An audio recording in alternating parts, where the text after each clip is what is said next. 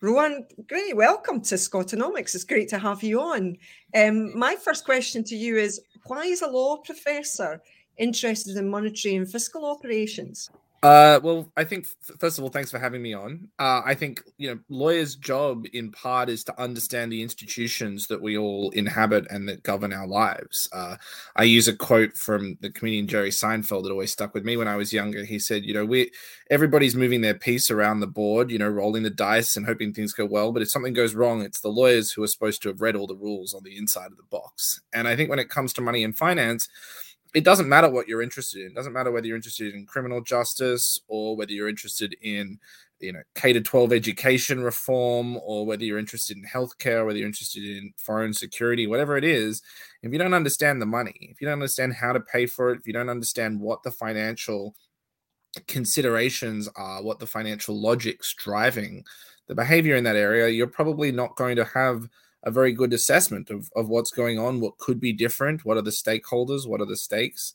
Uh, so as I came to law school, I already kind of knew that that the, the monetary dimension was important. But as I went through uh, various areas of law, from from copyright to to criminal sentencing reform to education, etc., it just became very obvious to me that understanding the money and, and dealing with those concerns was a first order priority for making justice in general. Absolutely that's that's the case. So the other thing i wanted to ask you is would you say that money is a creature of the law? Yeah in fact um, uh, the very first MMT conference that I was invited to give a talk to um, was part of the, the Global Institute for Sustainable Prosperity, Fadel Kaboub's uh, institute. Uh, and and the title of my talk was "Is money a creature of the state or a creature of law?" And it was a sort of friendly corrective, not a criticism, but a, a kind of in, uh, adding some nuance to the traditional MMT story, building on people like Abba Lerner and and Keynes and Innes, who say that that money is a creature of the state. And and my point was that today in the modern world, we think of sort of the state and law to be to be largely coextensive because it's very rare that we interact with legal systems or legal issues that don't in some way in some form come back to state power. Um, but historically speaking there were other forms of legal institutions right? Monarchies religious authorities um, uh, local communities have their own laws. Some laws are more customary some laws are more institutionalized etc and and money i think has a has a deep relationship to law in general uh, as well as the specific forms of modern money having a relationship to uh, to to state-based legal institutions and state-based legal systems. So i think probably from the broadest perspective it makes more sense to understand money as legally created and then to ask how the legal institution of money functions in a world dominated by the nation state and, and state power than it is to start with the idea that money is always a creature of the state and then to ask where you know private actors other other forms of power come in. So it's it's more of a kind of nuanced corrective than it is a critic critique. But yes i would say that understanding the law is is a good way to think about it because it also gets you away from these very crude binary conceptions of sort of public versus private sector or government versus the people or these kinds of things. Um, for example um, a lawyer has a legal license from the state. They are an officer of the court, but they are also an actor with agency, autonomy, able to represent the interests of individuals and other actors against the state. Um, so, how do you understand the lawyer's power? Is it just state power, or is it something that can actually be used to check the worst abuses of state power? Uh, and and similarly, when you're talking about, for example, um, the state enforcing private contracts or enforcing private property rights um, in its best form and i'm quite critical of, of, of that in its in its sort of extreme form but in its best form part of the reason to create private property rights and create contract rights is to give individuals some degree of of, a bulkhead of what they can um, be expected to defend against arbitrary state power right? The, the the liberal turn for all of its criticism today in the 19th century was it was in part a turn away from the arbitrary excesses of state power to say, look, private actors, private individuals have things to rely upon. So when I think of, for example, the job guarantee and sort of a key MMT recommendation, uh, policy plank, uh, I think of that as on one hand, a form of state action. You're using public money to create public jobs in the name of public purpose. But it's also a form of of protecting individual rights against the arbitrariness of state power. The state creates unemployment by by providing a job guarantee. You are protecting individuals against the worst abuses of a state that could enclose the commons and kick you out of subsistence living, and then give you nothing on the other side. So uh, I, I think you know thinking of it as a legal creation first allows us to internalize some of these debates within the institutional structure rather than thinking of it as the state hitting us on the outside. There is no outside to the legal system in that respect. That's fantastic. That's a great explanation. Now, you talk about moneyness and the money hierarchy. Could you explain that for our listeners, for our viewers? Yeah, sure. And I think this goes to uh, the endogenous money tradition that post Keynesians and other heterodox economists have been advocating for many years. You know, early advocates and precursors, contemporaries, even of people like Marx, people like Tuck, um, through to modern conceptions, you know, Minsky and others, obviously various MMTs talk about the hierarchy of money. One of Stephanie Kelton's earliest papers was called The Role of the State in the Hierarchy of Money. Uh, Hyman Minsky talked about this a lot. Um, fellow travelers of MMT like Perry Mehrling talk about the hierarchy of money. Um, so to me, at least the way to think about this is, is that there are various instruments, um, legal instruments, instruments that are legally recognized that can be used in payment, can be used in settlement, uh, but they're not all equal. Anyone can create money. The challenge is to get it accepted, as Hyman Minsky famously says. So, what what drives acceptance? And part of the answer is power. Part of the answer is existing relationships and and legal enforcement uh, guarantees or the expectation of legal enforcement. And so, you and I can create an IOU right now that is going to be legally recognized. We create a promissory note. We write on the top of it, I, Rohan Grey, agree to pay this person $100 in a week's time. And I sign it on the bottom. And as long as I, you know, give it in, in exchange for some form of consideration, the court will recognize that. The law will recognize that. Um, but of course, I can't use that to buy a soda at the average shop. I can't use that to buy a car. I can't use that to pay my taxes. Uh, so the question then becomes whose promises to pay, you know, go further than mine? And the most obvious one is that is the state's unit of account, the currency itself, because it promises to be accepted back by the state. You, you issue this IOU, uh, we will take it back. With government debt, the assumption is you don't take it back until it matures. Uh, but even certain forms of government debt can be accepted back before maturity. In the United States, there's a relevant aspect of the US code that says the Treasury Secretary can accept treasury bills uh, at face value in payment of taxes even before they've matured. Um, if they did that regularly, then it would make the link between dollars and and treasury bills even more obvious to people. Um, but if you go below the government, if you go below the actor that sort of validates the law itself and creates legal tender or, or a, a, tax receivable instrument, then you start to have other private actors whose whose IOUs may travel quite widely. I mean, one very obvious example is a Starbucks gift card. Um, people give them for for weddings and so birthday presents, sorry, and and they hold them in their wallet next to their bank card and things like that. Why is that valuable? It's valuable because it can be used to get a coffee that's what it's acceptable in payment of. You want a coffee, you can use this rather than regular dollars. And hey, maybe you'll earn some points along the way. Now, it doesn't have a super high degree of moneyness because it's relatively limited to not only just coffee, but one particular company's coffee. Um, but something like a bank deposit uh, has a much wider uh, degree of acceptability because people don't think of a bank deposit as an IOU of one bank. They think of it as an IOU of the whole banking system in fact, a lot of work, a lot of effort, a lot of laws have been passed, a lot of institutions created to make one bank's deposit basically identical to every other bank's deposit. Uh, at least down at the level of most most people's interaction, right? If it's insured by the government, then it doesn't matter whether the deposit you're holding is Chase Manhattan Bank or J.P. Morgan or Barclays or, whatever else. Uh, it, it's all backed by the full faith and credit of of the government behind them all. Um, and in fact, the difference between an insured bank deposit and an uninsured bank deposit, most of us won't wouldn't spend much time thinking about it. In part because most people don't have, you know, hundreds of thousands of dollars in your bank account just sitting there.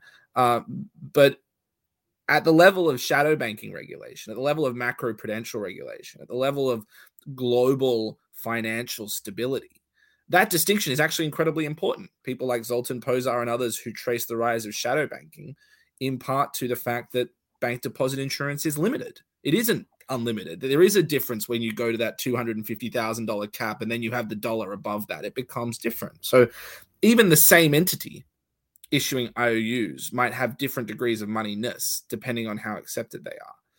But what you start to think about is how your particular instruments, how your particular IOUs circulate and why people accept them. Venmo, for example, or PayPal does not have deposit insurance. Mobile money issued in sub Saharan Africa does not necessarily have deposit insurance, and yet it circulates with a high degree of moneyness. Why? Well, partially it's to do with the payments technology. It's easier to use that technology. And this is in part what advocates of cryptocurrencies are betting on is that they will develop payments technologies that are so easy to use that even though the underlying credit instrument, the underlying value is unstable, the convenience of the payment system is worth it. Um, but you could also have entities that have uh, access to or support of public authorities uh, either implicitly or explicitly. So for bank deposits that are insured, it's explicit.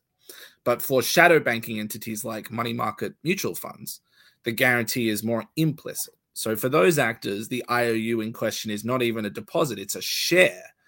And the assumption is that the share will have a relatively fixed value so that you can use it like it's a dollar bill uh, or like it's a dollar bank deposit.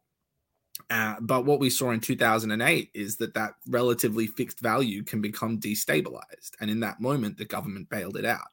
So that even though you don't have explicit insurance, you have a sort of de facto implicit insurance. Yeah, I'm using these different examples to try and paint a picture that, you know, you've got yourself down here. You can issue an IOU, but it's not going to circulate very far. And then you've got actors that might be able to issue IOUs that circulate a fair bit because of the technology of the payment system. Then you've got other actors that are issuing IOUs that circulate a fair bit because of the implicit government support that's coming or explicit. And then at the top of the hierarchy, you have the actual actor themselves issuing the final unit that can be used in, in legal settlement. Uh, and when you put all them together, they're very different. They have different purposes, different properties, different dynamics, but they all have something in common that you can evaluate relative to each other, which is this moneyness. I have less, they have more if you think about it that way, you can start to see how these different properties, these different dynamics interact with each other.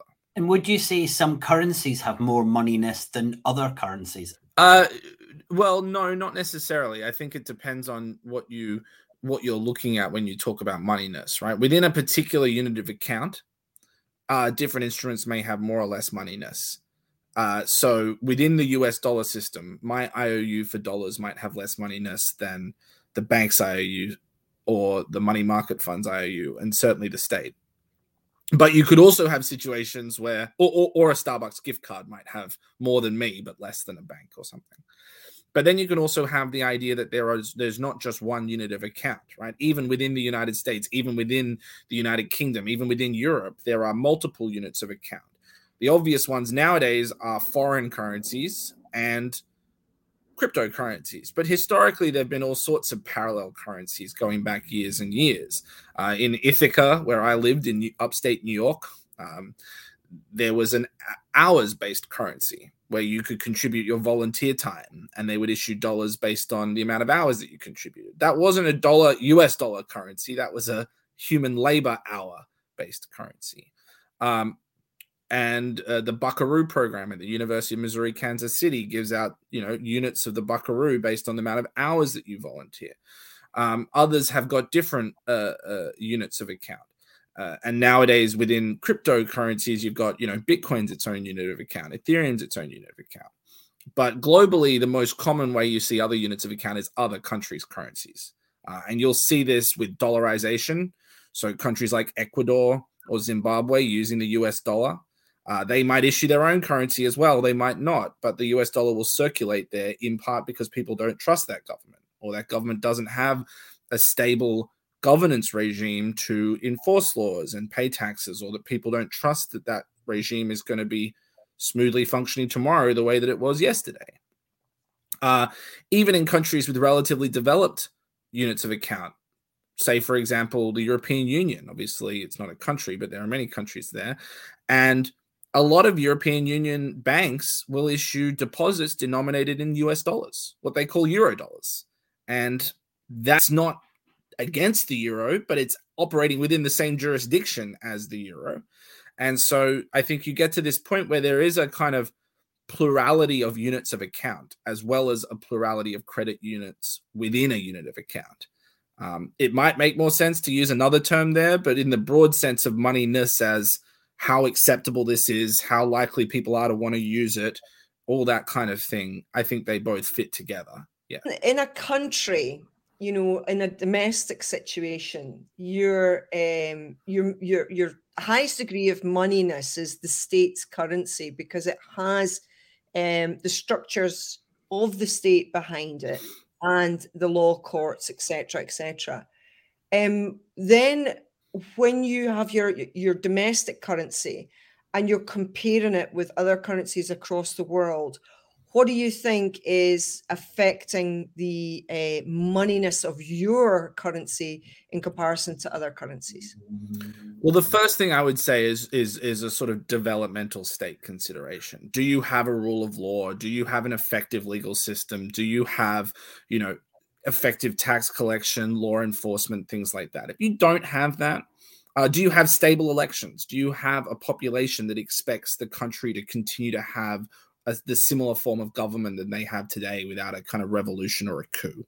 If you don't have that, then I think even even if you're issuing your own unit of account, you may be at risk of of a kind of dollarization that people do not trust your local political authority enough. And you know, you could imagine this with Putin. Putin takes over Ukraine doesn't mean the Ukrainian people want to, to suddenly switch to using the Russian ruble. They might resist that extremely aggressively. Um, that's quite different from if Scotland becomes independent and wants its own unit of account. The public there are presumably not going to suddenly stop wanting to um, honor the rules of the road or, or, or basic contracts. Um, but I think for a country that isn't isn't on that edge of legitimacy crisis, and I would put you know Zimbabwe there, I would put even Ecuador, I put dollarized countries often in that category um, but not all of them. Uh, the other kind of way I think you're going to see this is is if countries do not have the kind of economic sovereignty, or if you don't like that term, the economic autonomy or the or the ability to to to either dictate or successfully negotiate your terms of trade with the rest of the world, uh, then the, the the the threat, the pain of autarky, of of being disconnected, or of not being able to source uh, imports and other things you need from the rest of the world uh, might be so much that you're forced to um, adopt someone else's currency. And so, even if you might have your own rule of law, government, etc., if you are a heavily dependent importer, or if maybe you aren't a heavily dependent importer, but your large swath of your economy depends on key imports that you must have, then you can't just say we're going to go it alone. And I think what we're seeing with Russia is an example of just how hard it is, even for a large company country with a large export base, to quote unquote go it alone when the whole world is against you. Uh, so in situations where that kind of thing is happening, then uh, uh, adopting someone other, another country's currency or adopting rules about your currency that might limit the flexibility that you otherwise would have to do whatever you want uh, can make sense. And you know, on, on the extreme case of this, I would say you have countries like China and Germany that are running export-oriented economies in part to accumulate foreign reserves or to get an inflow coming in from the rest of the world. They're pursuing a set of policies there that I wouldn't say are actually necessarily in the best interests of German workers or, or, or Chinese workers, but do make sense if your goal is to stay geopolitically integrated with the rest of the world on the terms that you currently find available. If you do not have the ability to, you know, otherwise ensure peace with the United States, but if you can integrate your economies through becoming a primary importer to them, that might make sense geopolitically. It might be terrible for the living standards of your population, but might make sense to avoid a, a, an eventual war. So I think it, it definitely there are definitely a range of considerations ranging from you know do you have a functioning government and state and society through to how dependent are you on the rest of the world and how much pressure are they putting on the kinds of decisions you want to take to use your currency but i think this also goes to what we actually mean when we say having flexibility here nobody i think in the mmt world is saying just because you can sort of issue your own currency that you should do completely stupid things with it um, or things are going to run your economy into the ground. Part of the reason we're suggesting we could use more of our fiscal capacity is because we're pretty confident that the things we're suggesting would be net improvements to the economic performance of that country. So if you had Scotland tomorrow, all other things equal, at 6% unemployment or 1.5% unemployment, which one of those is likely to have a better impact on the Scottish economy relative to the rest of the world? I think it's the, the latter, clearly. Mm. And if you were going to say, would you rather have a Scottish economy that has a lot of internal demand driven by, you know, giving back to its own population a large share of the surplus it's generating? I think that's also an obvious positive. Now, does that mean if the whole world said we hate an independent Scotland, we want to try to scuttle it as much as we can? That they couldn't shut off so many sources of international finance and, and imports and things to make that very difficult? Of course they could. But what kind of monsters would the rest of the world be if they said we're going to do that because Scotland wants to employ everybody? Right? If Scotland said we're invading Ukraine too, fine, I get it. Like maybe you deserve it, but I don't think that's forthcoming. I think hey, we're going to provide healthcare and renewable energy and jobs for everybody is the kind of policies that mm. other countries might decry as too socialist or something, but certainly aren't aren't a justification for um uh, for completely yeah, yeah, yeah yeah. complete isolation. You, have given us a really good checklist there um uh, you know about i suppose the the preparedness of a country for its own currency. And i think we um too often we concentrate on kind of what resources have we got and you know what what um what um what have we got in the bank that could support our currency? And I think with that checklist you're saying, well, the world looks at you very differently and it looks at government and, uh, and and the legal system and all of these things, which of course Scotland has. It's you know it's, it's, it's unquestionable looking at that to think that it wouldn't be similar to to the support that, that a currency or, or a country would have currently is the United Kingdom. So I think that's really good to have that list because yeah, I think we kind of look for the little chink in the armor when maybe you're just saying actually it's other things that are important. Is Scotland closer to New Zealand or Ecuador? I mean, I think it's closer to New Zealand, right? Uh, yeah, yeah, and of course we're a lot closer to Finland, Denmark, Sweden in terms not geographically, which we obviously are, but but in terms of our economy as well. But I think that's a really good point. I, I had one very specific question to you because during the 2014 referendum, Scotland was talking about using the continuing to use the pound. And there was a legal element to that discussion. And people were saying, well, could we even use the pound if we wanted? And I don't think that's been completely cleared up as we're talking again about possibly using um, sterling going forward. Can any country use any other country's currency as their own? Or is he still very much in a role as a, a user and not an issue? But what's the legal framework for a country using someone else's currency? Yeah, no, it's a great question. I think there's two layers here, right? One is the unit of account, and the other is the the means of settlement, as as sort of MMT has talked about, right? Anybody could adopt another country's unit of account because it's just a measurement tool. The relevant question then becomes what you consider to be the highest form of settlement. Uh, and usually the assumption is if you're using another country's unit of account, it's because their currency is the highest form of settlement. So when Ecuador dollarizes or when, you know, another country, when Zimbabwe dollarizes, it's not that they're issuing a Zimbabwe dollar denominated in the US dollar, and that's the highest form of settlement. It's that the US dollar is the highest form of settlement. They're using someone else's currency. Now, Scotland could say, we're going to keep everything priced in pounds and we're going to issue a Scottish pound and they could either have that pound be discounted so that three Scottish pounds equals one British pound, so that for every dollar that gets issued, you have to issue three of them, or they could say, We're going to make sure that the Scottish pound we're issuing has a one to one fixed exchange rate with the British pound. Now, if you do that, you run the risk of not being able to hold that peg. You run the risk of not being able to back that up. And where that manifests, where that turns up, is in your foreign currency reserves. So, for example, Europe has a number of banks that issues dollar denominated deposits. They didn't ask permission to the United States to start issuing debts denominated in dollars. They just said, oh, yeah, we're just going to put a dollar sign on our contracts. But the problem is that everybody then holds those thinking they're as good as US dollars themselves or US dollar bank accounts in the United States. And then when you hit 2008, you hit that big liquidity crunch, that big financial crash. Suddenly, everybody says, actually, I'd really rather hold real dollars uh, or I'd rather hold a different asset like a treasury bond.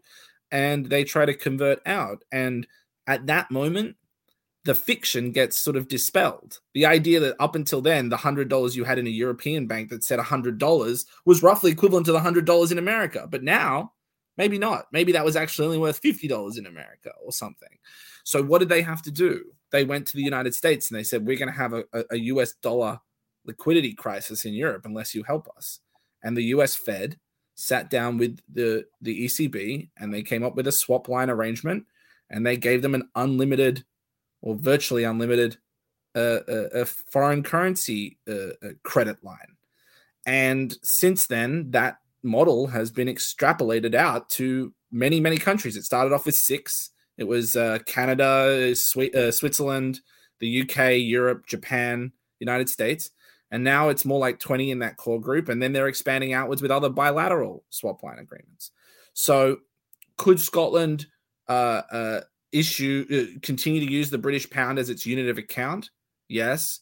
Could it issue its own instrument in that unit of account? Yes. Would that probably be enough? No. Most people would probably consider to still think in pounds and think British pounds were the final means of settlement. Could they survive there? Yes, but you might face a, a liquidity crisis if the Bank of England wasn't willing to lend to you. But given that you're on their doorstep and a close partner, etc., what you would probably have very quickly is a swap line arrangement, and then all that would matter would be the terms of that arrangement, and those would be negotiated as part of a general geopolitical arrangement, probably alongside you know national defense, etc. Because no matter how salty the Brits might be about losing Scotland, they probably wouldn't want to have the entire country on their northern border completely collapse into chaos. So they would probably provide that swap line arrangement. If they can do it for Switzerland, presumably they can do it for Scotland. So that's the short answer. The longer that's the long answer. The short answer is um, they could keep the British pound, but you would probably do better uh, breaking away from it and then focusing on um, foreign currency dynamics directly rather than using their unit of account. And very briefly, why would that be?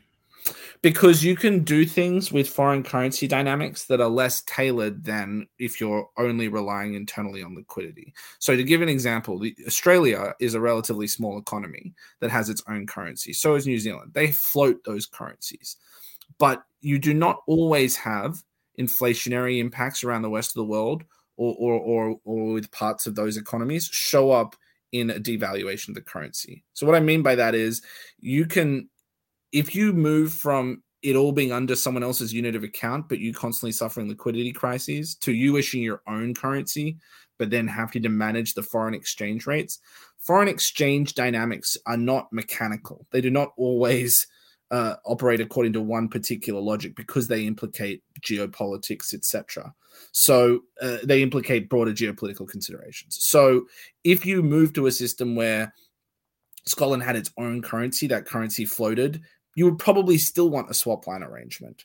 But if you didn't have that, it's unlikely that the currency would go into complete free fall uh, in, in an acute crisis moment in the way that you could see with a liquidity crisis. If Europe didn't get that swap line, it could have been in a really bad place. Not because its economy was so weak, but because it had promised dollars that it couldn't deliver.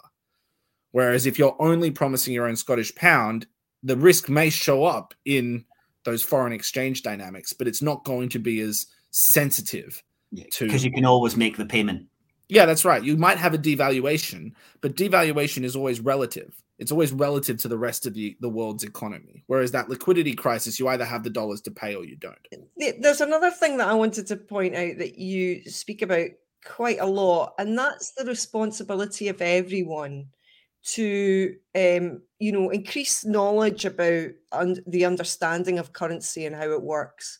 Um, you know, you, you you point out that politicians are not responsible for the heavy lifting on monetary and fiscal education, and frequently they're just not in a good position to do that.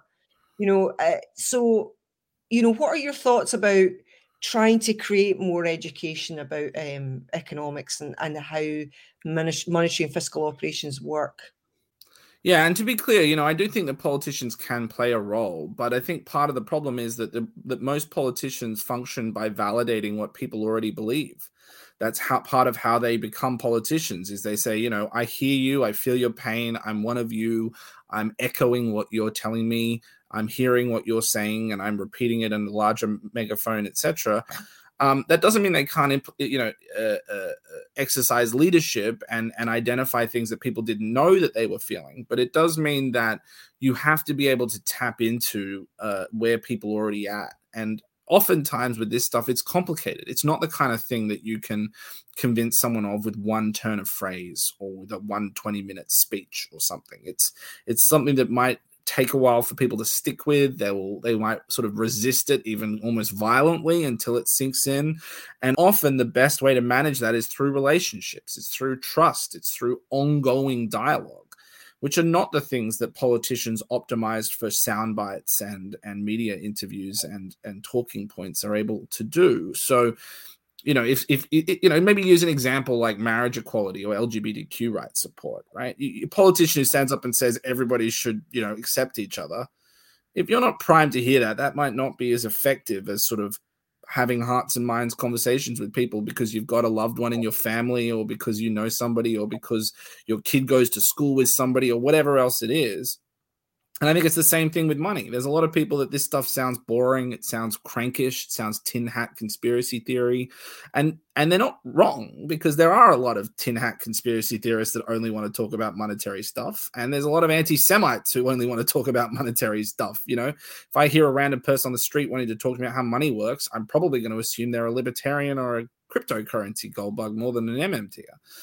So I think it, it, does require sort of taking people where they are and, and, and plugging into existing institutions. If you can't explain to the labor movement why they should care about money, why should the labor movement care about this issue? You know, same kind of issue. So I think politicians definitely play a role, but a lot of it is on us to to find groups that already are hurting and explain to them why this is an angle that matters. And I think it is difficult because often when you see it, it feels kind of almost so obvious or it feels so exciting. You want to kind of just be like, almost shake people and be like, why don't you understand this? But the reality is that that breaking through to people, genuinely persuading them to change their mind about big issues is hard. It's it's a it's a set of skills that is more than just well, I've given you the information. You know, why didn't you get it, you idiot?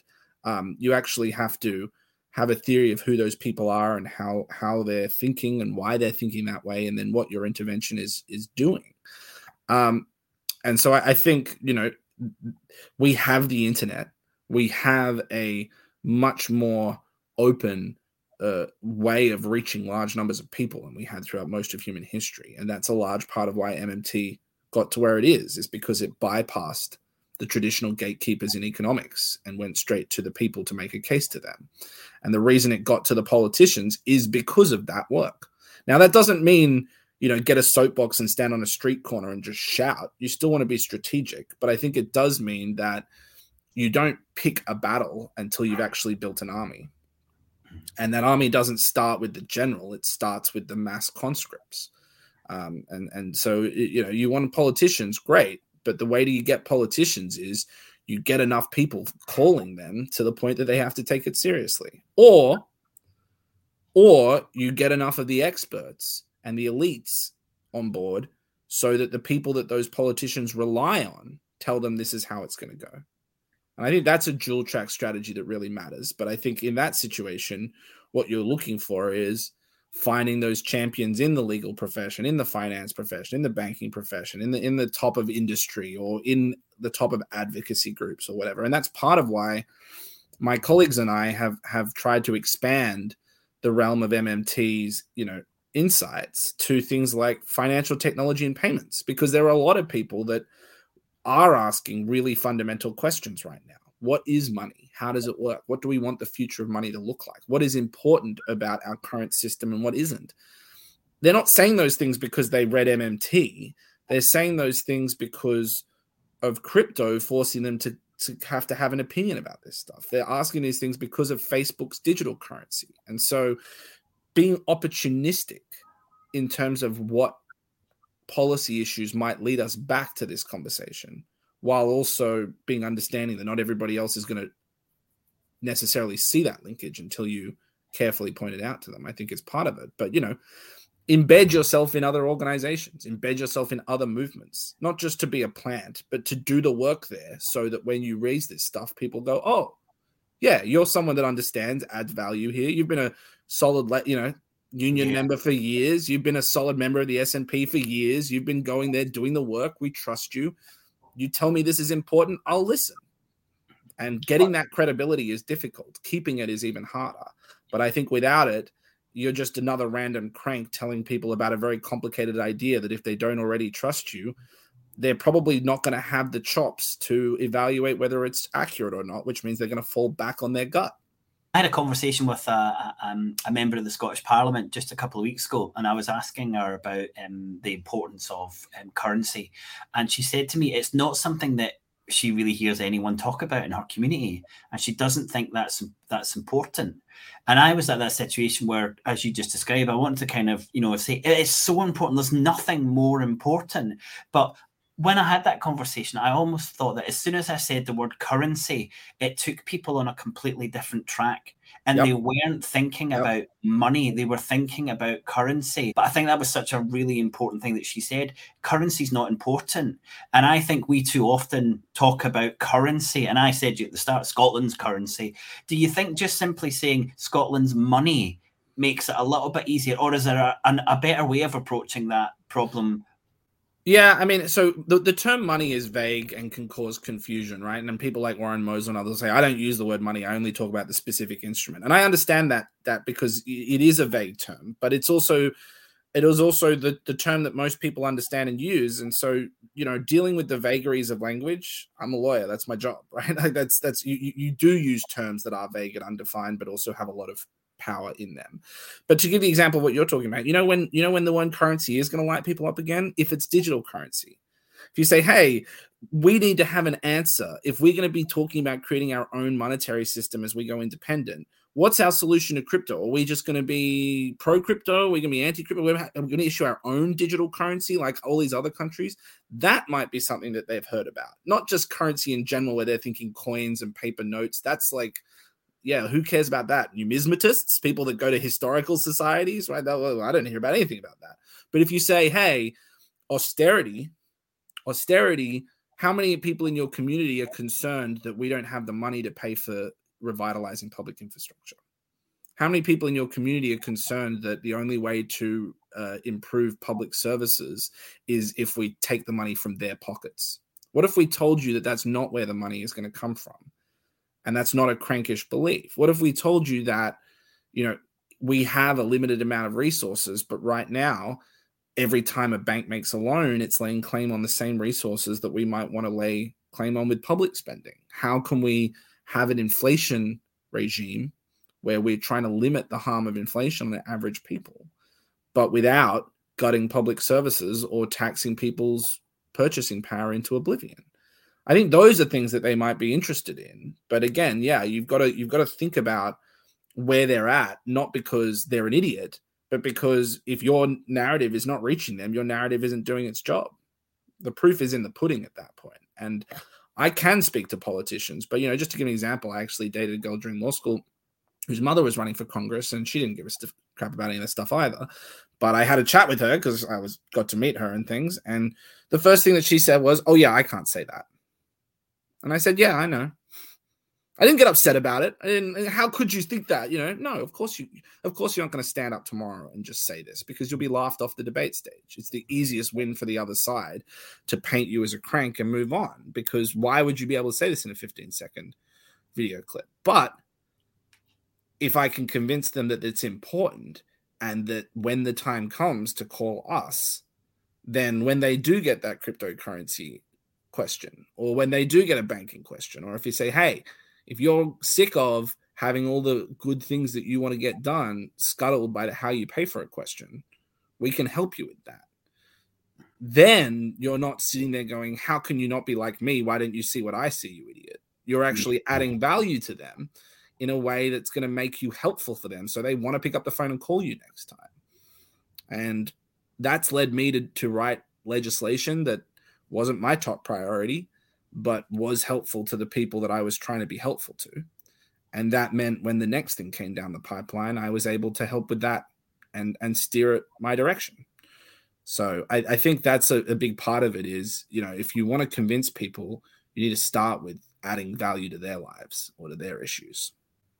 Yeah, completely agree the proof the proof of whether you're successful or not is whether you actually change those people's minds. And if you don't you can say it's their problem but in fact you're the one that set out the task of changing their minds. And if you didn't yeah, do the it, message and the messenger are, are, both really important. And i think with with when you're talking about a new way of looking at money it is something that's so inherent that the, the old or, or the current paradigm is so ingrained it's really difficult to move people. And i think because we're moving them in, eh, based on an academic discipline of MMT, that becomes even more difficult. But I, I really feel that you've been a bit of a, a, good principal skinner there, and I feel like you've schooled us a little bit on how we can better message this and support this within Scotland. Rohan, that was fascinating. Thank you so much. Yeah, it's a pleasure. Keep up the good work. You know, I'm a big fan, and and you know, viva independence. Yeah.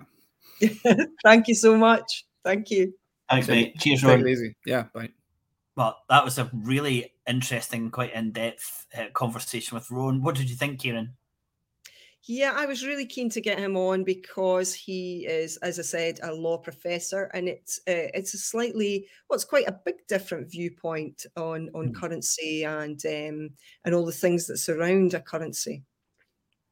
Yeah, I think it was quite interesting to have perspective from a lawyer, and you'd kind of said to him, "Why do you want to know about money?"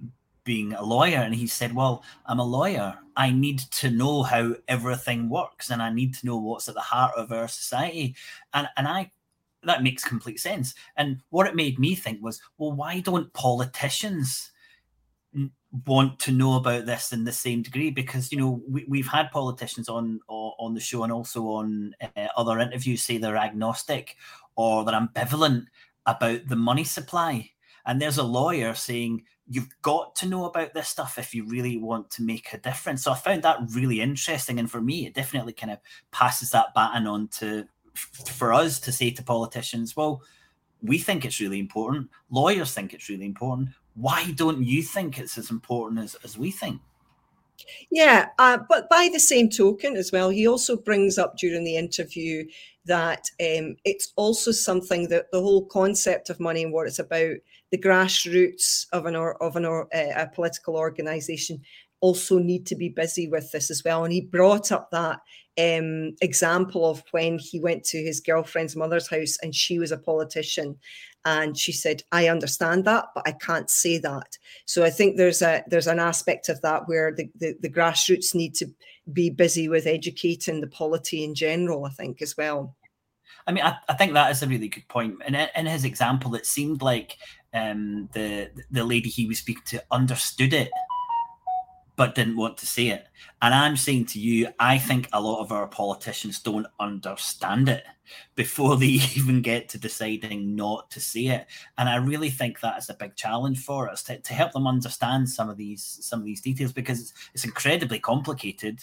You know, we can't deny that, and, and people who watch and listen to the show will, will hear and see how complicated it is. But really, politicians and people in general have to know much more about how the money system works. I think for us to really make progress on all the issues that, that are much more important than that and what come from that.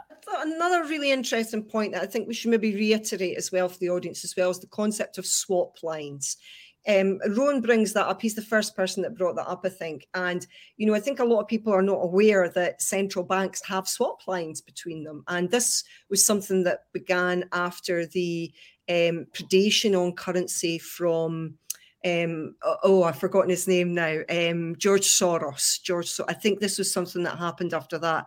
So I think in order to stop that kind of predation happening, this this is going on, and these swap lines have increased, and they they they're they're groups of swap lines between different banks and different countries. So you know that's something I think the, the audience should be aware of so that they can't they you know if they have a liquidity problem these swap lines help them solve it. And it's kind of underpinning the global uh, exchange of money these the, these swap lines. And and as um, Rohan said there's no reason to think that Scotland wouldn't be able to get into um, swap lines when it has its own currency with other central banks you know European central banks but but you know central banks in uh, and, and, and other places across the world. So yeah so I think that is that's something underpinning it. Um, what I got from when he was talking about that was no, having your own currency is no panacea. It's not like everything just becomes really easy. And he was saying there's a balance really. Once you've got your own currency, then you're you're you're managing the exchange rate. And I, I know David McWilliams said that's difficult for small countries. So there is is a challenge there. But on the other side, there's a massive problem with liquidity. And if you're spending effectively someone else's currency, or if you're not issuing your own money, then having to find the money to pay it back can be a huge problem. And his example there was the European Union, which which had a liquidity crisis. Now the European Union is the you know second largest economy, or maybe even the largest economy group group together in the world, but it still had problems with liquidity. So, you know, when we're looking at uh, our own currency, we are balancing things up. But but Rohan had certainly said that you know it's it's it's easier to manage your exchange rate than it is to manage a liquidity crisis when you effectively can go bust. So I thought it was a really important point that he pointed out that difference between issuing and using your currency.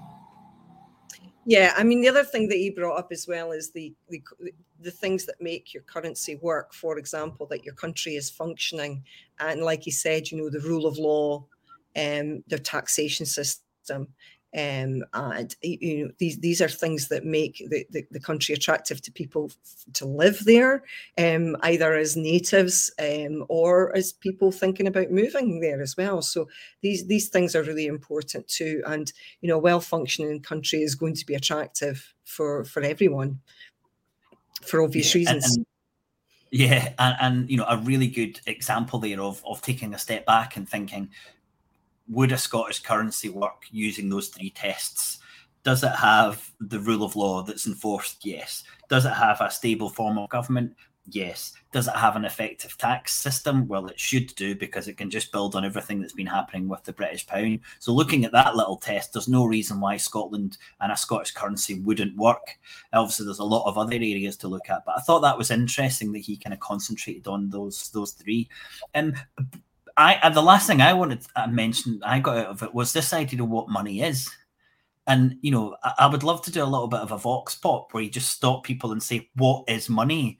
and get them to explain it. But you know, we we said that to Rohan, and he just basically said it's an IOU, and it's no different from an IOU that I would give you, apart from the fact that it's backed by the state which means that you can exchange it for other things because when that person gets the IOU, they can exchange it for things that ultimately they can go to the government. And that's all money is, is an IOU. And when you see it like that, then it really does impact the your perception of the ability of the government to issue those IOUs because it's not something they have to find or make. It's a promise to pay when that money's coming back. Were you happy with that definition of money? Do you think it's useful? Absolutely. Uh, there's another lawyer that I follow as well who's interested in this too, and you know he he puts it very succinctly: the pound note is just a note, and uh, you know, but we all agree to use these notes. And um, from a libertarian point of view, um, they they don't like the, the the concept of the coerciveness behind this. But you know, if in a planet of seven billion people, approaching eight billion people, you know, you really can't have community and functioning between them unless you have currencies. And so, uh, yes, there's a coercive aspect to it, but you know, I think it's uh, it's that's okay. I'm okay with that. yeah, it, it makes it work. It gives it the the, the moneyness um, which you spoke to to Rohan about there. Well, I, I, really enjoyed it. I thought that perspective was was really interesting. Yeah, yeah, yeah. Uh, yeah, and it was great to get someone who last month appeared on the Jon Stewart podcast. So you know, we're definitely getting the right guests. Um, I, I, I'm going to put a link to the episode uh, in the comments, but it's nearly a, a, million views he's had. So hopefully, um, it's pretty good good for us to get someone uh, of that quality to discuss. And we're really lucky to have Rohan spend that time with us. Well, I think that's it for our, our coverage of money, but I know it's an issue that we're going to look into a lot more.